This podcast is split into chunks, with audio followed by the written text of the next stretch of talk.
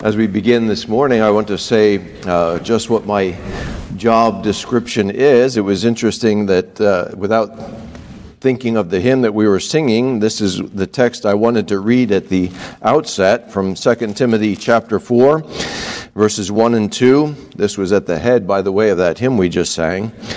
I solemnly charge you in the presence of God and of Christ Jesus, who is to judge the living and the dead and by his appearance, his appearing and his kingdom. Preach the word. Be ready in season and out of season. Reprove, rebuke, exhort with great patience and instruction.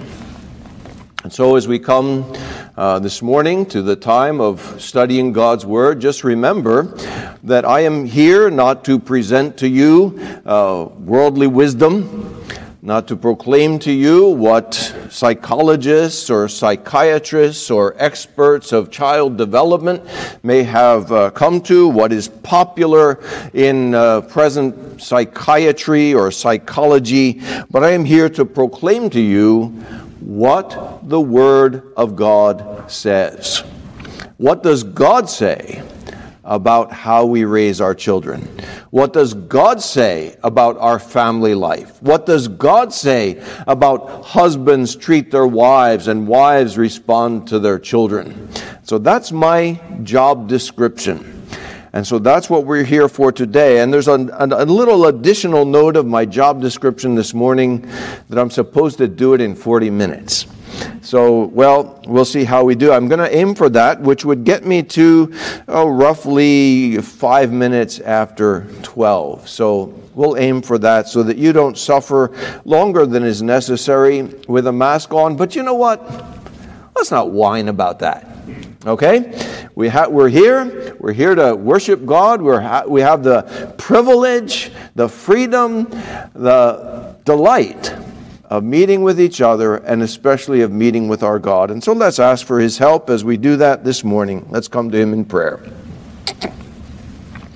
Our Father in heaven, we thank you for indeed it is a privilege, it is a delight, it is a blessing that we are gathered together in this place to sing the praise of our God, that you have redeemed us, you have washed us from our sin, you have given us new hearts and new lives, you have given us your word of light to our feet, a direction for our paths, especially with regard to our families as we see all around us, not merely dysfunctional families, but families that are broken and shattered and in misery and in woe. And we ask that you would make us a city set on a hill, a light that can be seen, a light shining in the wilderness of this dark world, to, that our neighbors would see, our friends, our relatives would see the blessedness of having the Lord for our God and having your word for our guide, having Jesus as our Savior. And so help us to live this before the world. Help me to preach your word with clarity, with power, as it is written, and not to fear the face of men. We ask this in Jesus' name. Amen. Amen. We've been considering, as we've gone through the book of Colossians, in chapter 3, verse 21, we uh, ran into this verse which says, Fathers, do not exasperate your children that they may not lose heart. And filling in from the parallel passage in Ephesians, we read chapter 6, verse 4 Fathers, do not provoke your children to anger, but bring them up in the discipline and instruction of the Lord. And uh, packed into these couple of verses is so much instruction for families that we've taken uh, some weeks, I guess probably a couple months by now, of a uh, family seminar, and it was with the started with a COVID quarantine, but now we're uh, semi-quarantined. At least I look on your faces and see half of your faces. Uh, but I see your faces, and that's a delight. Well, what have we seen so far in our unpacking of these two verses? Well, first of all, there's the structure of authority in the family. We saw that the father is the head of the home. We saw part two that the negative duty of fathers do not provoke your children, do not exasperate them that they not lose heart. Then we've been considering the positive responsibility of fathers, as it says in Ephesians 6, verse 4 bring them up Nurture them. Cause them to grow in every way, uh, physically, emotionally, spiritually. Do your best to see them grow to maturity. How? In the discipline, that's training, and instruction, that's admonition of the Lord. And so we come uh, to having seen how to teach them in the last few couple of three weeks. Now we want to consider admonishing and disciplining, that is, including punishing. Now, again, I'm aware I'm sticking my neck out a bit in this current climate, but what's my job? Preach the word. And I know you want me to do that, and so we continue in our study of God's word with regard to the family. We saw teaching the children in the Word of God in family devotions, teaching them along the way in daily life. Now we come to admonition and correction, uh, that is punishment. So, admonition, first of all, correcting your children verbally. Now, it's worthwhile for us to take a few minutes and study this word admonition, or the, that's the noun form, or to admonish, the verb form and to see something of its flavor. What does the apostle mean when he instructs parents here bring your children up in the admonition of the Lord. What's admonition? It's not a word we use every day. Uh, and as I look out and I see some who are, are visiting or who are with us from other countries, maybe you don't know, have a clue. What's admonition? Well, we want to see the biblical flavor of this word. And just to give you a, a clue before we plunge into that, one of my Greek lexicons puts it this way admonition is teaching, warning, giving ethical and corrective instruction in regard to belief or behavior. Now, from all of those words, obviously, admonition has to do with verbal communication. Admonition has to do with speaking to your children. All right? With regard to belief or behavior, especially correction. Now, let's look at the word. We find the, and I'm going to mix up the noun and the verb forms, they're very closely related. Let's look up, first of all, the first time we meet the word in the New Testament is Acts 20 31. And we're just going to go through uh, somewhat, you know, starting with the beginning of the New Testament and proceeding toward the end of it, we've come to Acts 20 and verse 31. And this is, of course, where Paul meets the Ephesian elders as he knows he is heading for Jerusalem where bonds await him. The last time that he will probably look on their faces, and he says this to them. Acts 20 31. Therefore, be on the alert. He's instructing these pastors of the church in Ephesus. Be on the alert, remembering that night and day, for a period of three years, I did not cease to admonish each one with tears. He sought to instruct them with regard to their belief, with regard to their behavior. And this was not some calloused, mechanical, uh, theoretical, doctrinal exposition with no heart. He did it with tears. So, admonishing, verbal instruction, and correction, but it's not heartless. It's not theoretical. It's passionate. Romans 15 and verse 14. Writing to the whole church, not just to elders now, Paul says to the whole church, Romans 15, 14, and concerning you, my brethren, I myself am convinced that you yourselves are full of goodness, filled with all knowledge, and able also to admonish one another. When a member of the church is going astray, it's not just the pastor's job to correct him. It's the job of every member. We are all our brother's keepers admonish one another. You're able to do this. You have God's Word, you have God's Spirit. Don't say, Well, I never went to seminary. you see a brother going astray, you speak to him lovingly, passionately, able also to admonish one another. 1 Corinthians 4:14. Again, how is this done? We get a little flavor of this word in this passage as Paul speaks to this, this church, which, uh, shall we say, needed some admonition, he says to them, I do not write these things to shame you, but to admonish you as my beloved children.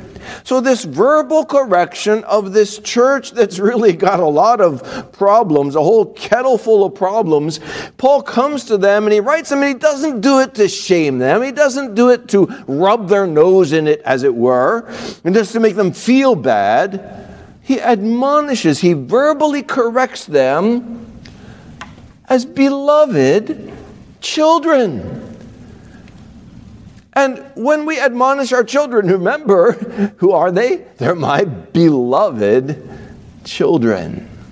A lot of interesting information packed into this little survey of the word. 1 Corinthians 10 11, where Paul reviews a little bit of Israel's history and he says, These things did not happen to them haphazardly, just out of the blue, as if by chance, but God purposed these uh, events even the chastising that they went through.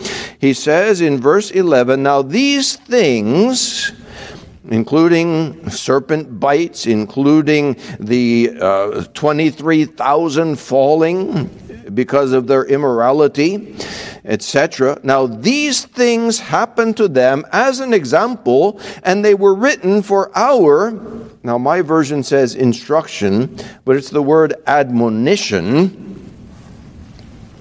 For our admonition, upon whom the ends of the ages have come. Those things in Old Testament history, Sunday school teachers, parents, when you teach your children Old Testament history, don't lose the opportunity of admonition. It's a warning with regard to behavior. Don't act immor- immorally. Don't act rebelliously. Don't act in uh, opposition to authority as they did with Moses. it has bad consequences admonition. They're a warning. It's to instruct them with regard to belief and behavior. Colossians chapter 1 and verse 28. Now, you may not remember, but it's been a little while since we were in Colossians chapter 1, but I could have read this verse with regard to my job description as this is with regard to the Christian ministry, Paul writes in verse 28 And we proclaim him, that is Jesus Christ, the hope of glory. And we proclaim him, admonishing every man and teaching every man with all wisdom, that we may present every man complete in Christ. And for this purpose also I labor, striving according to his power, which mightily works within me. We preach Christ and that comes with admonition. Admonition for every man to turn from their wicked ways, to turn from the way of the world, to repent of sin, and commit yourself to Christ. Admonition, instruction, correction, direction. You get a feeling for what the word means. All right, so that they might escape the wrath to come and be safe. Colossians chapter 3. Now, we're getting closer to verse 21. And maybe remember running into this word in Colossians 3, verse 16. I'm not sure if I underscored it with a view to coming to it in verse or in, in Ephesians 6 4, but Ephesians uh, Colossians 3:16. Let the word of Christ richly dwell within you, with all wisdom, teaching and here is again the one anothering, admonishing one another with psalms and hymns and spiritual songs, singing with thankfulness in your hearts to God. When we sing our hymns, you know, some of them are direct praise to God, some of them are admonition to one another. That's biblical.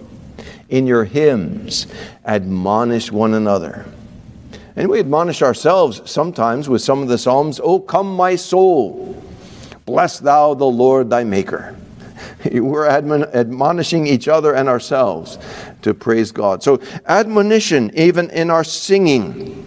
1 Thessalonians 5 and verse 12. As we progress through the New Testament, chapter 5 and verse 12. But we request of you, brethren, that you appreciate or literally know those who diligently labor among you and have charge over you in the Lord and give you admonition. So, when you get admonished, which may mean correction verbally from the pulpit, what do you do? Hmm. Act like the gorillas? Hmm. Who does he think he is? Or do you say, Thank you, Pastor? That's what it tells us to do. Thank the pastor, appreciate, know them who have the rule over you and give you admonition. Verse 14, what do we do, especially with those who are unruly in the congregation? And this is again to everybody, not just to pastors. But we urge you, and we urge you, brethren, admonish the unruly. How do you admonish them? Stop that. Don't go that way. No, you do it in love. Remember, we've seen all this. Admonish you as one with his beloved children. Admonish. Verbal correction. Don't go that way. Encourage the faint hearted. Help the weak. Be patient with all men, even as you admonish them. Second Thessalonians 3 15 with regard to church discipline, with regard to that brother who is acting unruly. What do you do with him when he refuses initially to listen? All right, we read in verse 14. And if anyone does not obey our instruction in this letter, take special note of that man and do not associate with him so that he may be put to shame. And yet, do not regard him as an enemy, but admonish him as a brother. So again, we get the feeling this verbal correction is not cruel, it's not harsh, it's not yelling at, it's not scolding in a, in a shameful way. Well, yeah, we want them to be ashamed. That was the previous verse, but ashamed of sin. So that they turn from it. And it's done in love. Admonish him as a brother. And so you get, a, again, a, a flavor of this word. One more text. All right, Titus chapter 3 and verse 10. It can be quite stern, even as it is loving. Titus 3:10 Reject a factious man after a first and second admonition. There's the word warning in my version, but admonition is the word. So you admonish him. You're acting unruly, you're being factious, you're being divisive. Don't do that. Turn from that. It keeps on going. You warn him again. Brother, that behavior is causing trouble in the church. You need to stop that. Turn from that behavior. And he keeps on going. And then you've warned him twice keeps going. You have to reject him. That is church discipline. That's remove him from the membership. But you see, the admonition, the warning, can be quite stern, but it's always loving. Now, let's pack all these things together then. That's, that's the, those are the uses of the word in the New Testament, either the verb or the noun. And so when we come back now to Ephesians 6 4, that you are to bring up, see to maturity in all ways your children with discipline and with admonition. It's not something that's mere scolding, it's not mere lecturing. I told you a thousand times, blah, blah, blah, blah. And the kid is there, okay, how, how, Jim, please finish. You know, uh, it's not just lecture, it's done in love. It's done with a view to seeing them turn from the wrong way and turn to the right way. This admonition is for their good, from a heart that cares for them so deeply. Admonition of the Lord gives us something of the content of that warning, of that instruction for their moral behavior and for their correction. It comes from God's Word. Admonition. Sometimes it's warning before the sin is committed. You see them like getting a little close to the edge and you give a warning. Sometimes it's after they've gone astray and you're bringing them back, correction. All of these are packed into this word admonition. The unruly need admonishing. The factious need warning. The Corinthians need admonishing, yet as beloved children. And so, when we train our children, we need to verbally confront and correct them. Right? Now, I want to apply this. Before we go on to more matters. Again, I'm watching my clock, so we hopefully won't go too far. But, brethren, you need to communicate. Whatever this word to admonish means, it involves and it is based upon verbal communication. The children need to hear from you the silent father, the silent mother, a, a home where is, wherein it's like as silent as a tomb, that's not a biblical, godly home. There should be open communication with them. They need to know where they stand. They need to know what God expects, what you expect. And therefore, let me say, first of all, in application, you need to make house rules for your kids. House rules. Now, not too many not too strict, but they need to know where their limits are. And these, of course, include things like uh, do your homework before dinner. They include things like clean up your room before you go to bed. It includes things like make your bed in the morning when you get up. Don't wait till noon. Do you, you know? It's, it's surprising to me. You need to teach them that when they're young, so that when they go off to college, they already know this. It's like second nature. Brush your teeth after each meal no devices at the table. We're going to communicate with each other, not by texting each other across the table. Limit to screen time.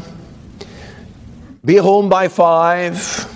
Don't go to anybody's house after school unless you ask permission first. Now, of course, the rules change as the children get older.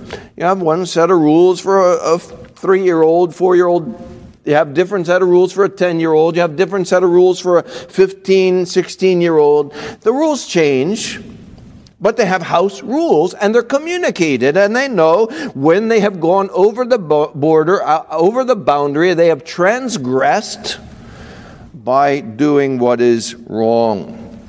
You need to communicate the rules clearly to your family. Right? So, communication. You can't admonish, you can't correct them if they don't have a clue what they did. Another thing about these this communication, you need to be consistent with the rules. No double standard. Of course, you know what's common with the little brother says, Well, how come Big Brother did that? Well, different standard, different age. You have to communicate that. Uh, he is older, he's uh, hopefully more mature, and he can handle that, but you're not ready for that. You communicate, but there's no double standard. If it's wrong for one at that age level, it's wrong for all. And you don't play favorites again. sister did it, it was wrong. You do it, it's wrong. No difference in place. There's no one set of rules that it's wrong at home, but you don't put your feet on the furniture at home, but you can do it outside the house, or vice versa. We have similar, consistent rules no matter where.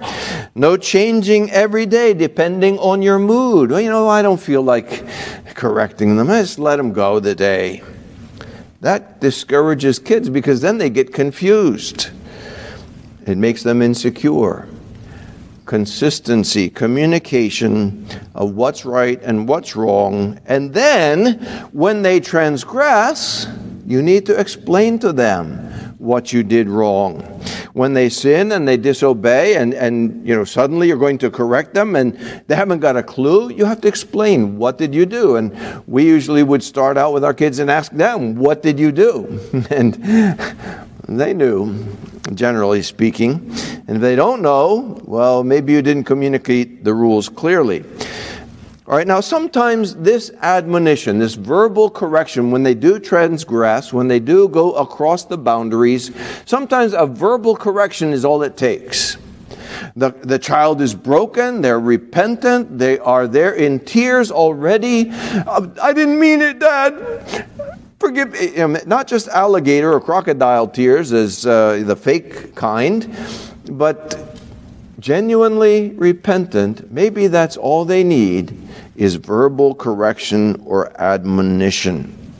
And so, uh, talk to them. Communicate with them. Listen to them. And I want to say this here. I, I, had to say this again and again in the Philippines because I detected, especially among our Filipino brethren, there was a tendency with the uh, authority of the Father just to stand and pontificate and lecture. I told you this, and I'm going to tell you again. But, Dad, I don't listen to me. And that the child doesn't have any opportunity to communicate their point of view. Why? Perhaps there were mitigating circumstances. Listen to them. It's a two way street. When you admonish, you also have your ears open. Admonish your children. Verbal correction as to beloved children. It's all done in love. Because you want to see them turn from the way of death and turn to the way of life. Now, I come to the next point, and this is just going to introduce the next point of correction, which is uh, involves punishment. All right, so when we talk about discipline, that word we read in uh, Hebrews involves correction by punishment. That's how God deals with his children. Uh, he chastises us, he corrects us with punishment, with a rod, as it were. And now, as we come to this topic, I want to first of all begin with a, a, a caveat. I don't know what to call it. Because I'm aware that the world we live in today, as I was preparing this sermon, it just hit me like a ton of bricks, is not the world I grew up in. It's a different climate, it's a different atmosphere. If I were to preach on correction, let me use the word the rod, spanking. If this were to go out on social media, the post would be instantly filled with all kinds of negative, even malicious comments. Again, my job is not to preach child psychology.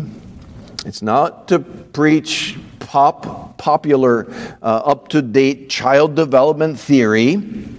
Let's just stop and take a step back and think about it. What has the permissiveness, the laissez faire, let it go, uh, don't, don't correct them, they're just uh, learning for themselves their own way. What has that produced in our society? Duh, to use popular expression, it doesn't take a PhD to figure it out that we're in a mess. We're in chaos. And so, this advance of our society is an advance in the wrong direction. But let me underscore before I go one step further. When I speak of using the rod, when I speak of spanking, I am not talking about child abuse. We reject, we abominate abusing physically or emotionally a child. And parents of Trinity Baptist Church or those who are listening online, do not abuse your children. Do not spank when you are consumed with anger. That will lead to abuse. That will open you up to going too far. Get control of yourself before you lift a hand or a rod to use on your child. The fruit of the Spirit is, first of all, love, joy, peace, patience, kindness, goodness, faithfulness, gentleness, self control. When you engage in child discipline, you plead for the help of the Holy Spirit that you not go over the border into any kind of abuse. Don't abuse them physically, don't come to injure their bodies. Of course, yes, it has to smart. If it doesn't smart, it doesn't hurt, they're not learning anything. But we're not there to scar them, either physically or emotionally. And let me say, just again by way of balance, there have been cases of physical and emotional abuse, yes, in Christian homes. And we are not and I am not. Let me just put it this way. As I preach this message, I am not giving you warrant to physically and emotionally scar your children. And don't go to the doctor when he asks you about the bruises on Junior's backside. Well, Pastor Hofmaier told me to do it. They'll lock me up and throw away the key. And then you won't hear me preach anymore, so maybe you do it. Well, no, no, no. Um, we're not going to go there. And I hope a few words to the wise, I hope is sufficient. But I know this world and I know the human heart well enough to know that it's easy to take something that is clear and biblical and push it to an extreme and to go over the border. Don't do it. We're not talking about injuring, scarring a child physically or emotionally. Now, the world doesn't get this. And so, if I even say these things, even with these warnings, even with these corrections, even with these uh, limitations, the world says, spanking, oh, well, he's, he's a harsh, cruel man. Oh, you spank your children, that's horrible. You're scarring them, you're, you're, you're damaging them. Again, What's my job? Preach the word. Now let's just, in the few minutes that remain, plunge into a brief survey of the book of Proverbs. And, I, and according to my watch, I can do this. So maybe, I hope I can. We'll see. Let's just plunge into the book of Proverbs and scan through and see what God's word says. Not what uh, Mr. Spock of a previous generation or whoever the latest guru is of child development, but what does God's word say? The wise man of the Proverbs. Proverbs 12:1. So get your fingers uh, moistened or whatever you have to do. So lift your mask and moisten your fingertips to flip the pages quickly. Proverbs 12:1.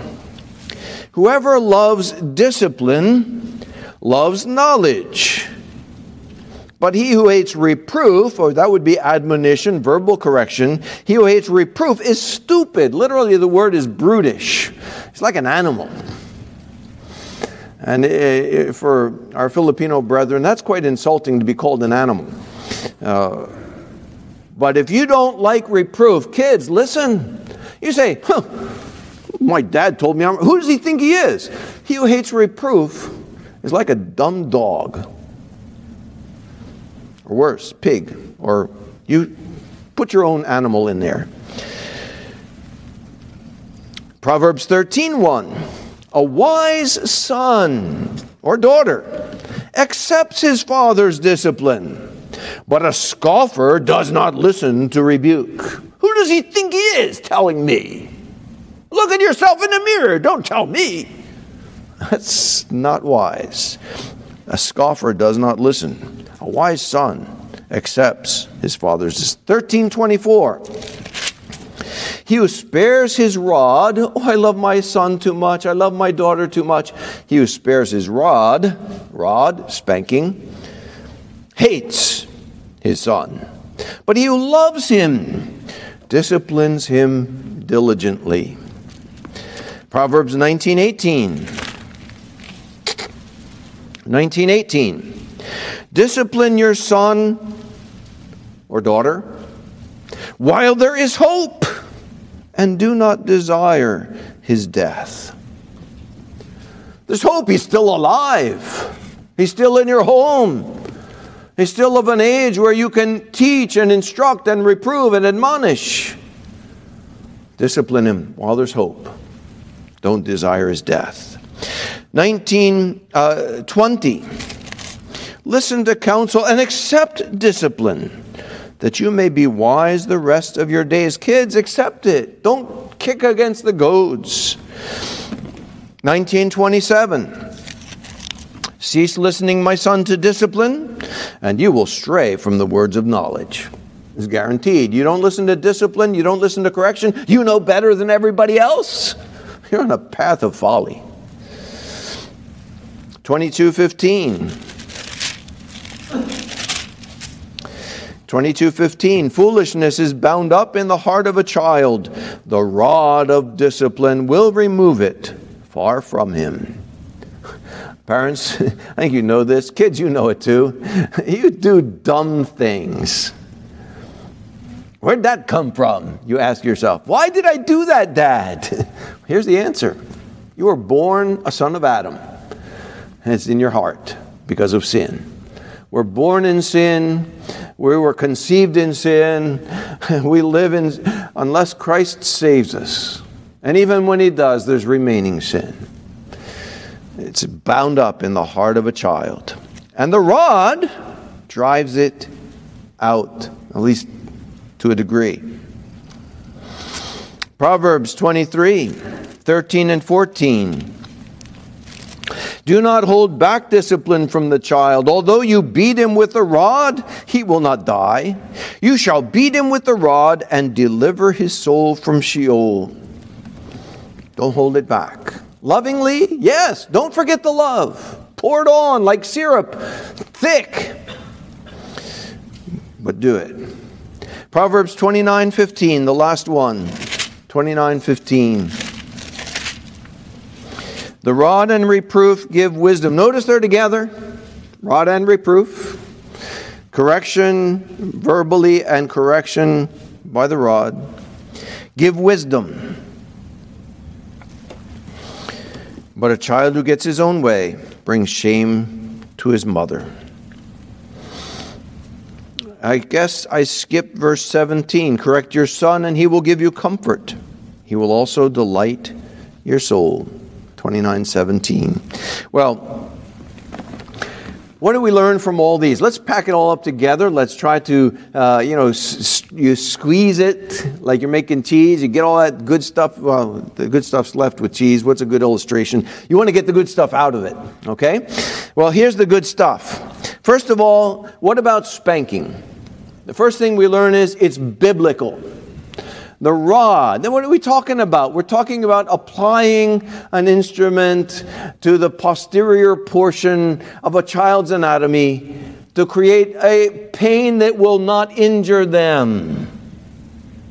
Not going to scar them, not going to damage their bodies in terms of leaving lasting damage. We're causing pain, momentary, yes, pain.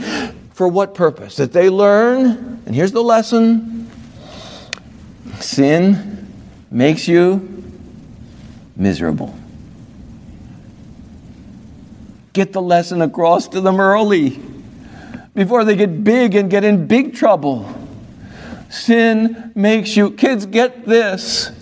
sin makes you miserable. And when your parents apply an instrument, a rod, a spanking, whatever you want to call it, they want to save you from misery and teach you the lesson early. Sin makes you miserable. It's biblical. It's God's directive. Don't think that the world knows more than God. Don't think that the child development expert has it all and God somehow blew it and God was out in left field and God was somehow asleep when all this latest child development wisdom, uh, Dr. Spock, Oprah Winfrey, whoever it might be, your neighbor, your parents, your brother, your sister, your kids, God knows best. I'm here to preach God's word. Preach the word. And you can get angry at me. You can write scathing things, you know, comments. really, it doesn't matter to me because I am here in the presence of God because I will answer to Him in the last day. And I prayed about this as I prepared this message. I will stand before Him and answer to Him for what I say to you. Do it lovingly do it with patience and meekness and gentleness, but do it in love for their good. It's biblical, it's God's way. To think that you know more than God is absurd. You get that? Even the claim, well, wait a minute, I, I heard this on the, the radio, or I saw this on, on CNN, or, or I read this in my Bible. God's Word.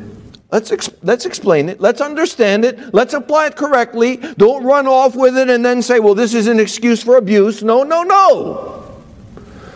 But it's what God's Word says. That's the first thing, it's biblical. Secondly, it's necessary.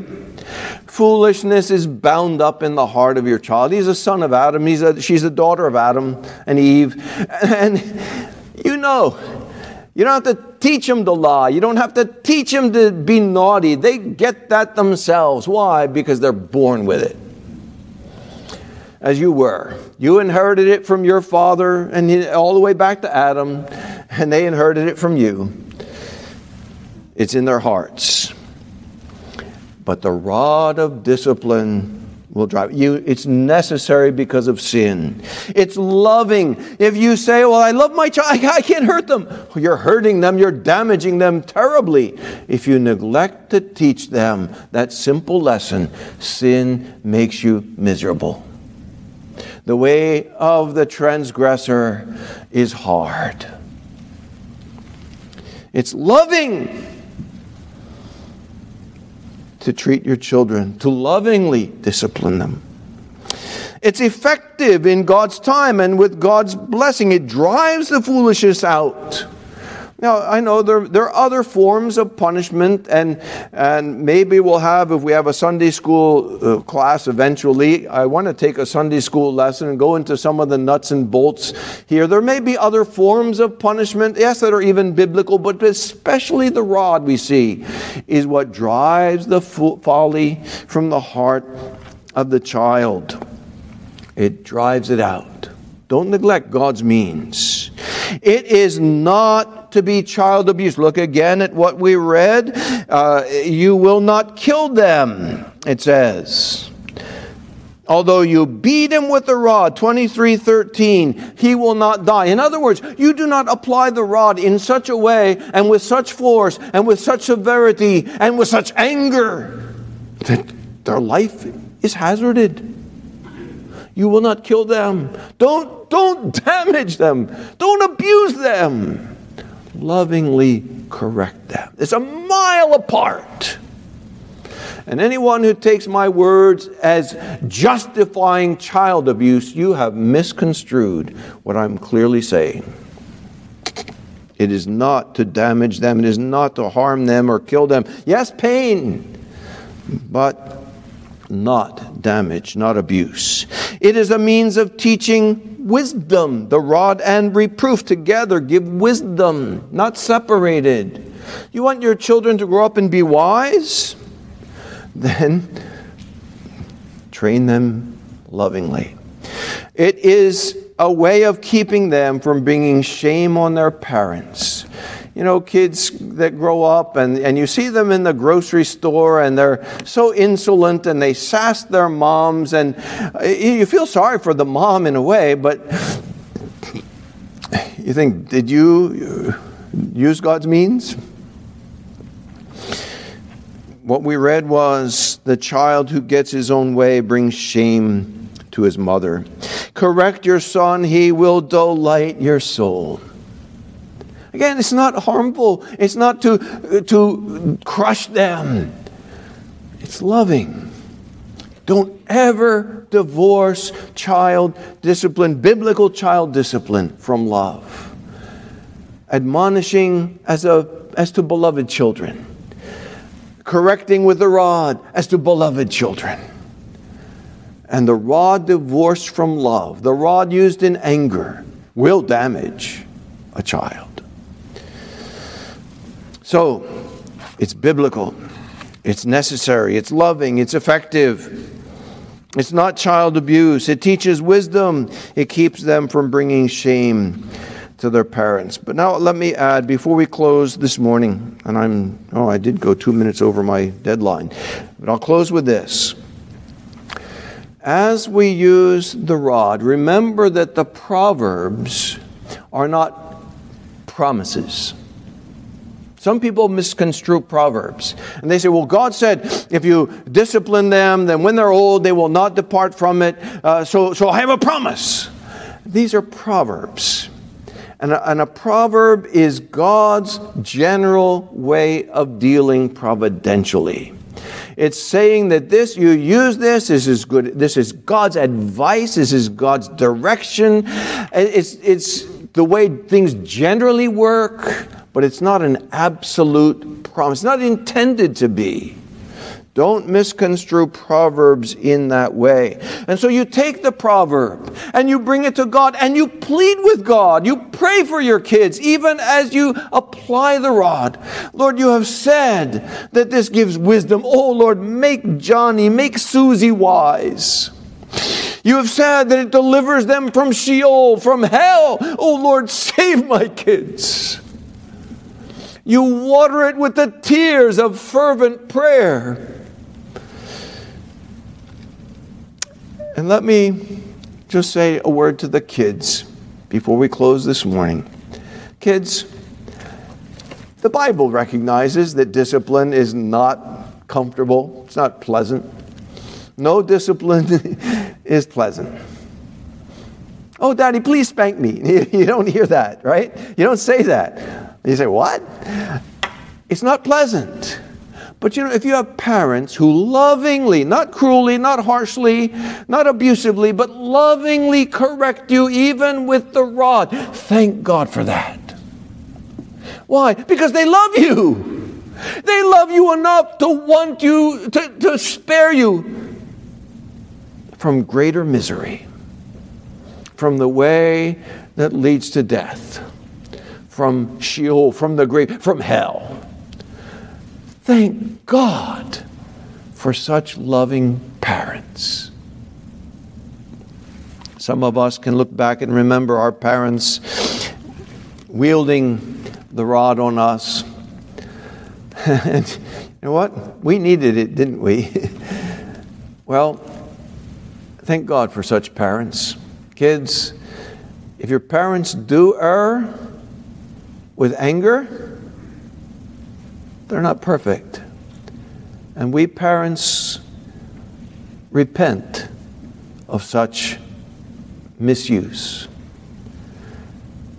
But that does not excuse a neglect of the means. And so, as we close this morning, we have a direction from God with regard to our children.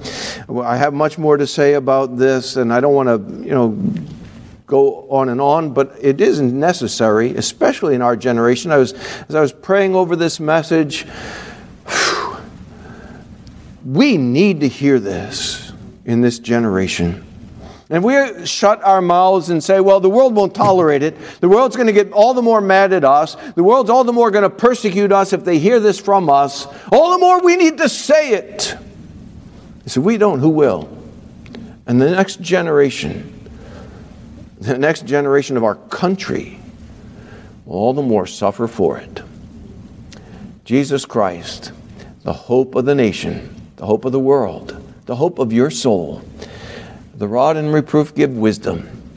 Who is wisdom? Jesus Christ is our wisdom. And so, dear young people, as your parents correct you, I know they want to teach you this message first and foremost. There's a Savior for sinners. There's one who died, who rose again to bring to glory many sons, many daughters, all who turn from sin and trust in Him. Learn that lesson above all the lessons your parents teach you. And you who are listening online in the fellowship room in the gym, oh, hear me. There's a Savior for sinners who is Christ the Lord. Let's pray. Our Father, we thank you for your word, which does give direction to our feet, to our hands, to our lips, to our lives, and especially with regard to our precious, beloved children all of the children of Trinity Baptist Church. We plead with you. We ask you, Lord, in mercy, help the parents to avoid, to turn away from anything that smacks of abuse and anger in their, uh, in their discipline of their children, that it would not be done in rage. Righteous anger, totally self controlled and loving. Oh Lord, help the parents. This is not an easy task, but bless admonition, bless correction to the souls of our children, that the folly would indeed be driven from them, and that they would be delivered from hell. Have mercy. Help our parents to teach their children of Christ, to teach them of a Savior, to teach them of a way of life, and keep us from the way of death. We pray through Jesus our Savior. Amen.